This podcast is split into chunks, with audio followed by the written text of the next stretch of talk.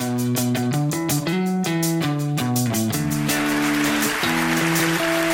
and gentlemen, welcome to our next guest is. Hello, and welcome to another Our Next Guest Is. This is a conversation where we meet the country's leading speakers and entertainers in the corporate and events world, and we meet the person behind the name. My name's Michael Pope, and I'm here with Carson White from Leading Voice. Carson, who is our next guest? Our next guest has explored almost every facet of the entertainment business for some 30 plus years. Trained as an actor, then working as a TV show host on over a dozen programs, he has forged a niche for himself as the most clapped out person in television. that is, as an audience warm up for the country's favourite shows. A television producer, radio host, but now working primarily in the corporate sector as a conference MC and awards night host. Our next guest is my co host, Michael Pope. Oh, Carson. Read just as I wrote it. Exactly, mate. That's what you told me to say. That's right. well, I thought it'd only be fair on my own podcast to spruik the fact that I'm a gun for hire as well. It's a great idea that we actually have this conversation with you because And I'll do you in a couple of weeks too. That doesn't sound great, but um, I'm happy to be interviewed if that's what you're referring to. Indeed. I've known you for some 15 plus years, I would think, Michael. My time in my previous world had the pleasure of engaging and booking you as, a, as an MC Yeah, yeah. and, Um, and always got outstanding feedback. And that was probably one of the primary reasons I, I came to you and talked to you about our next guest is and, and uh, to join me as a co host. So here we are.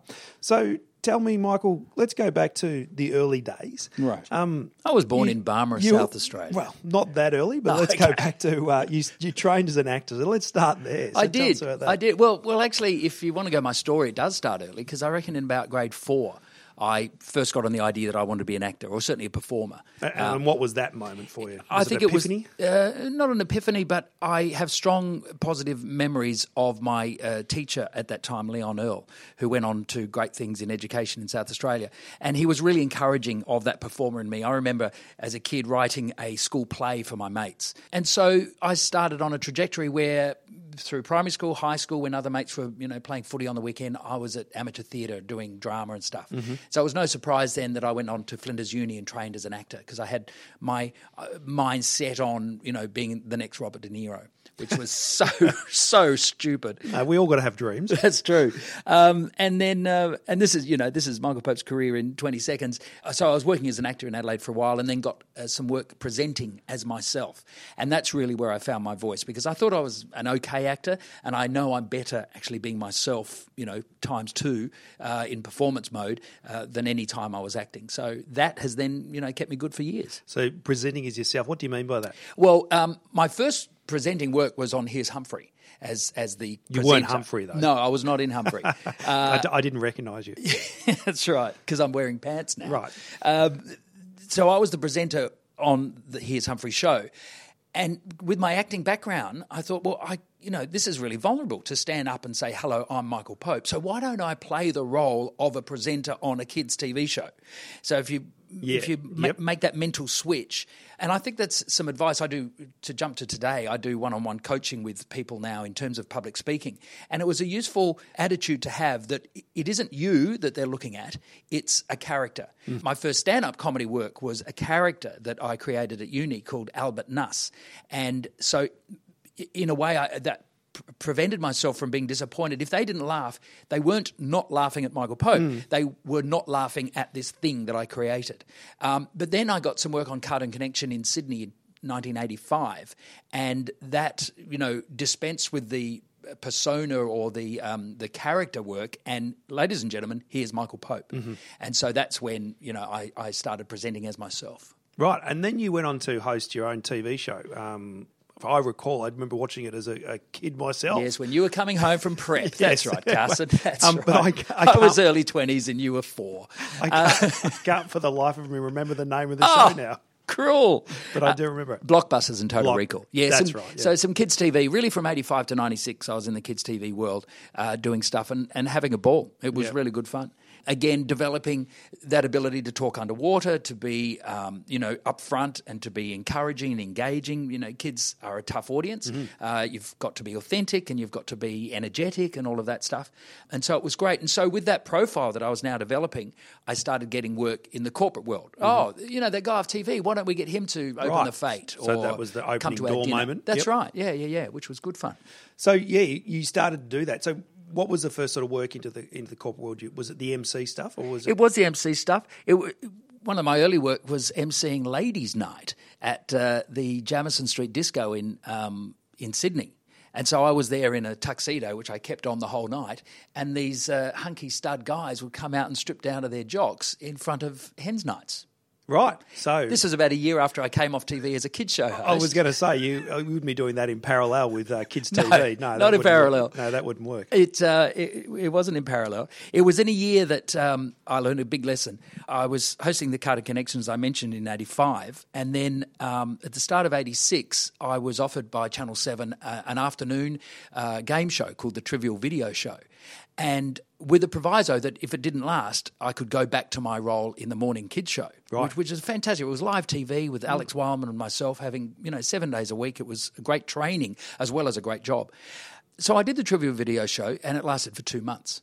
And so, to their to their word, Channel Seven said, "Oh well, you know that's a shame, but come back to the morning show, which was Sydney only." And I went, "You know what? I think I've done kids TV. You know, I've I've done a national program now." And so that was the beginning of eighteen months unemployment, and it was a real lesson. Yeah. It was don't be so cocky. Yeah. Take opportunities when they come. Yes. Don't think that this job will lead to the rest of your career and so forth. And um, my wife at the time, Vicky, sorry. She's still your wife She now, is, yeah, she? yeah, yeah. Uh, she said it was the best thing that could have happened to you because you needed to be, you know, taken down a few notches. yep. And so that was a, a real learning lesson for me. And so, yeah, it was 18 months, two years of unemployment. But then in 88, I came to Melbourne, where I now live, and uh, I've been earning money from the game ever since. Uh, Wombat was the kid show that I was the Melbourne reporter for. And one job did lead into another, did lead into another. And then the corporate world uh, started growing as well. And now I'm doing uh, more work in the corporate world. Right. So just touching, staying just in the TV just for a moment. So you still are in the TV. Uh, you have been for thirty years, but now you do more behind the scenes. That's right. Camera work. That's right. For about 10 years, I was producing TV, Bert's Family Feud and The Price is Right with lovely uh, Larry Emdur, Emdur, yep. and other shows, and that was fantastic. That was being part of a team. And if there's one thing that, that I have missed out on, I think, in my very solo career, is it's that sense of Mm. being part of a team and, and all of us working on the one project together. They were the great years at uh, Grundy Television, it was then, and Fremantle now. So they were cool. And then the other behind the scenes is audience warm up. Mm. So in 1990, I got my first gig on um, uh, Blind Date. Uh, as the guy who is the first voice in the room to welcome every hi thanks for coming sit down you know da da da what we want you to do is clap when I go like this and don't don't call out the answers and all that sort of stuff and I've been doing that uh, ever since on on so many shows from from uh, you know interview shows to uh, you know the Australian Idol or The Voice or the uh, Australia Day concert on the steps of uh, Parliament House in Canberra with thirty thousand people there yeah or, or sitcoms or game shows or today I'm working on Millionaire and have done for uh, for 20 years with Eddie McGuire. So that kind of first voice in the room and not being afraid to break the silence and mm. also conduct people as to where to go has really armed me with the experience that I now take into the corporate world in conference. So yeah, really, that all of that warm up experience has probably positioned you in a way unique to other MCs in Australia. I mean, uh, other MCs come to their role for, for various different ways, Yeah. but the skill set that you actually got um, doing this warm up, and as you just outlined, being able to break that silence when you get into the room, obviously, is huge part of why you do so well as a corporate MC now. Yeah, thanks. It is. And it's kind of lessons by osmosis. My role in warm up is to be the middle guy, the conduit between an audience who have come along to see their favourite stars. It's not about the Michael Pope show.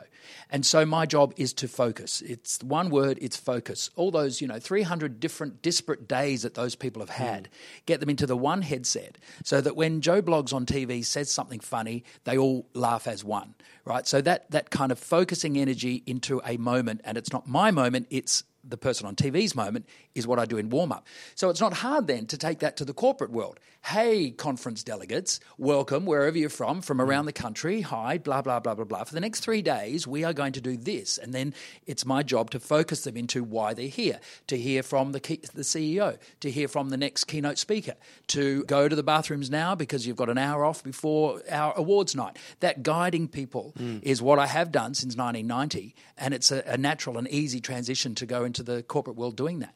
And at the same time, doing the, the functionality of the role as an MC, which yep. is obviously hugely important, following the scripted run it all, but adding your own flavour and yeah. humour into it. Because as we know, sometimes corporate events can get a bit dry and stale, but you bring a massive amount of humour and entertainment into the role. They, they, they can get stale, and, and a good MC can kind of read the room and know when. Again, back in warm up, sometimes, unfortunately, we'd have an audience there for like three or four hours straight. Mm.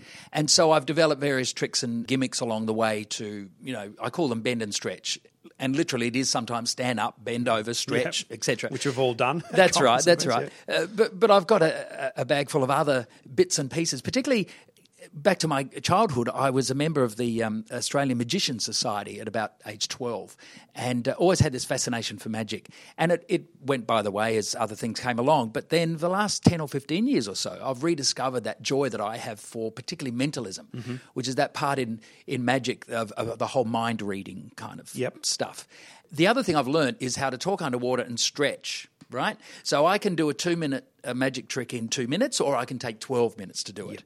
And I very much engage with the audience in that. And so that's an example of those kind of icebreakery kind of stuff that I do. So clearly, you have a, have, do you pardon the pun, number of tricks in your bag. Not yeah. just the, the, obviously not just the magic stuff, but obviously being able to do the humour, yeah. being able to. And the other thing that's important as an MC, often things don't go to plan yeah. at an event. So being able to actually draw into that bag and pull out something that can fill something or replace something if if if it's needed. So that's right. So um, obviously MC uh, and is a huge part of what you do, but you also do other things. Yep. Have you done any work around um, presentation or presentation skills and those sort of things? Absolutely. Uh, for years, as I said, I've been at conferences and, and uh, you know introduced uh, Jane or Joe blogs and sat down and listened to them, keynote speakers, and gone, wow, they add such value to a conference what, how can I add more value to a conference? What do I know? What could I talk to an audience about beyond the normal role of an MC? And about five years, it dawned on me that, well, if there's something I know about, it's getting up and talking in front of people. Mm. So now I do have a keynote uh, called Presenting Matters, and it is putting together those 30 years of lessons that I've learnt from experience into a keynote that I could deliver to a, you know 600 people in a room, or I'm now also working as a, a speaker's coach, one on one with people about firstly how to find their story and secondly, how to present it well. Which is great because um, sometimes, actually, not sometimes, often um, a client will say, "Well, we've got we've got you as the MC. Can, what else can you do?" Yeah, and often uh, some of the MCs that that uh, that we certainly manage and I've worked with over the years I've got the capability of doing a presentation as part of their role as an MC over a two or three day conference. Yeah. So again, that's just another another element to what you can deliver as part of your overall role as an MC. That's right, and I think I'm a really good listener. I think that's what's got me through um, my career in the sense that I believe some MCs come on stage, you know, very politely and appropriately welcome people and outline the day and introduce the keynote speaker, and then they themselves leave the room. Mm. I've never done that. I'm very much in the moment. And so what I would then do is follow up that keynote speaker, or, or whether it's the address from the CEO or the CFO or whatever, um, with a very quick précis of what they were just talking about. Yeah, what were the key points? Yeah, what did we learn I'm mean, about experience? two minutes sort yeah. of thing. Yeah. And the number of people who, delegates who come at lunchtime and say, oh, I really appreciate those, those wrap-up things that you do. So that's a value add that I do. And also at award nights, I I think award nights are probably my favourite event, and I say this at award nights. It's for two reasons. For one, we I think in Australia don't clap ourselves on the back appropriately often enough. Mm-hmm. You know, when something goes well, we quickly deflect it and say, "Oh, no, no, it wasn't me," or "It was the team," or you know, I must thank those other people. And so I tell them, tonight is your night. If you're a winner, own it. Stand up here and be proud about it.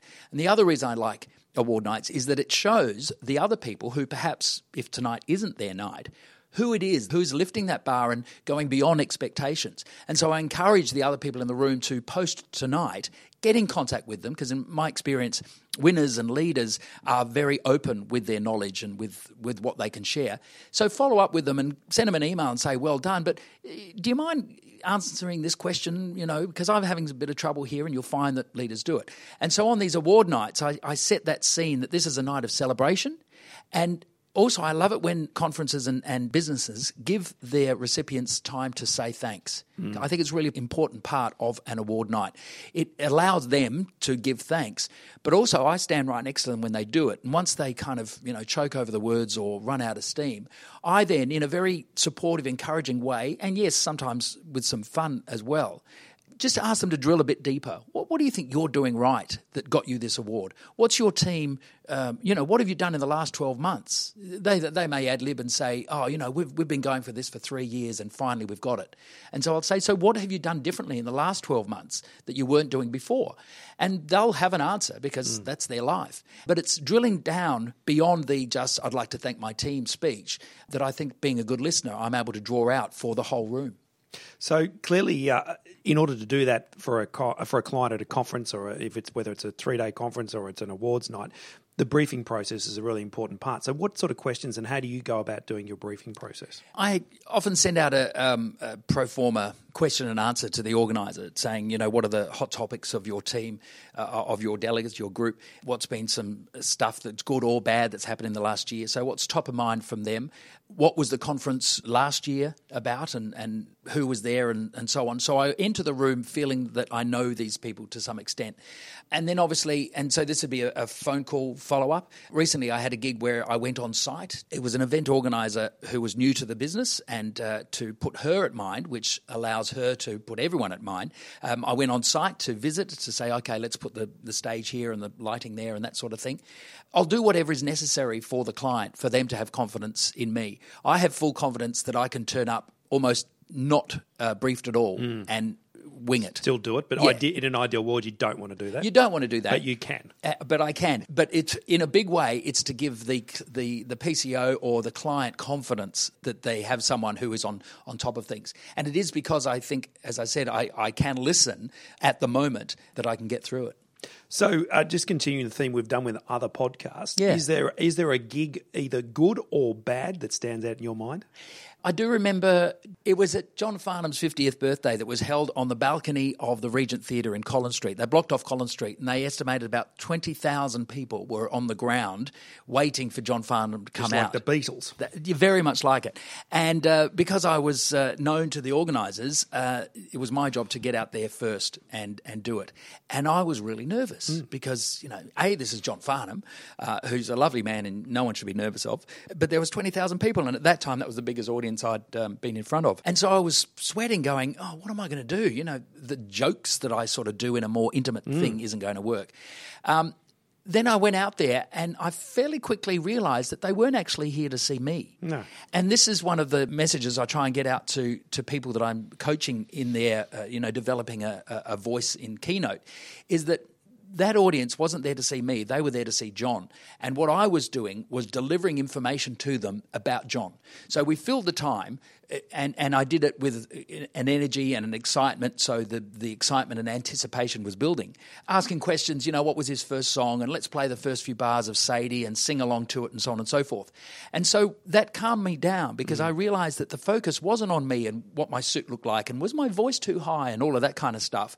And the focus was where it should be, which is on John Farnham.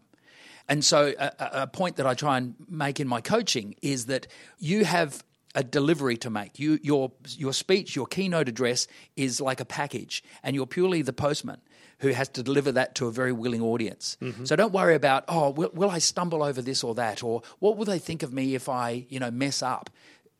Don't think about that because they're not thinking about that. Mm. They just want to open this package. So get your focus and attention away from yourself and onto this thing that is between you and them and deliver that. And it really helps reduce the nerves. It's a very good advice. So just before we wrap up, I, yeah. I want to do a bit of a blatant plug for your other podcast that you've done for a number of years. Yeah. Um, it's cleverly called An Audience with the Pope. What's all that about? Where did I get that from?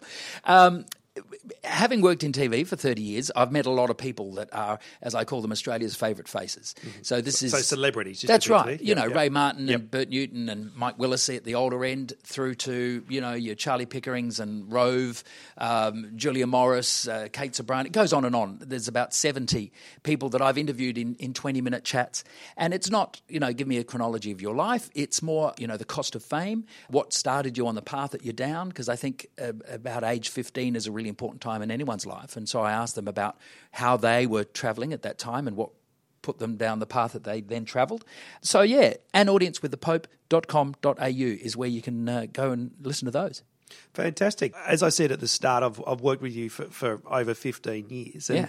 and rebooked you. And one of the interesting things is that you often get rebooked by your clients uh, year upon year. Mm. And the only reason they do that is obviously because you are very good at what you do. The flip side to all of that is uh, the lesson learned from listening to you this afternoon is that as a good conference MC, it is about the event, it's about the audience, and you are there to facilitate a fantastic night and make sure that people walk out of that room feeling good about themselves, the event, and ultimately the whole experience. Mm. So I think Michael Pope, you do that very well. Thank you. Mate. If you are interested in booking Michael Pope to either MC or assist you with a presentation or a keynote you might be working on, please go to www.michaelpope.com.au. That was Our Next Guest Is with Carson White from Leading Voice and your MC, Michael Pope. To hear more of our guests, you can find us on iTunes or simply visit www.ournextguestis.com.au. But until next time, let's take a break.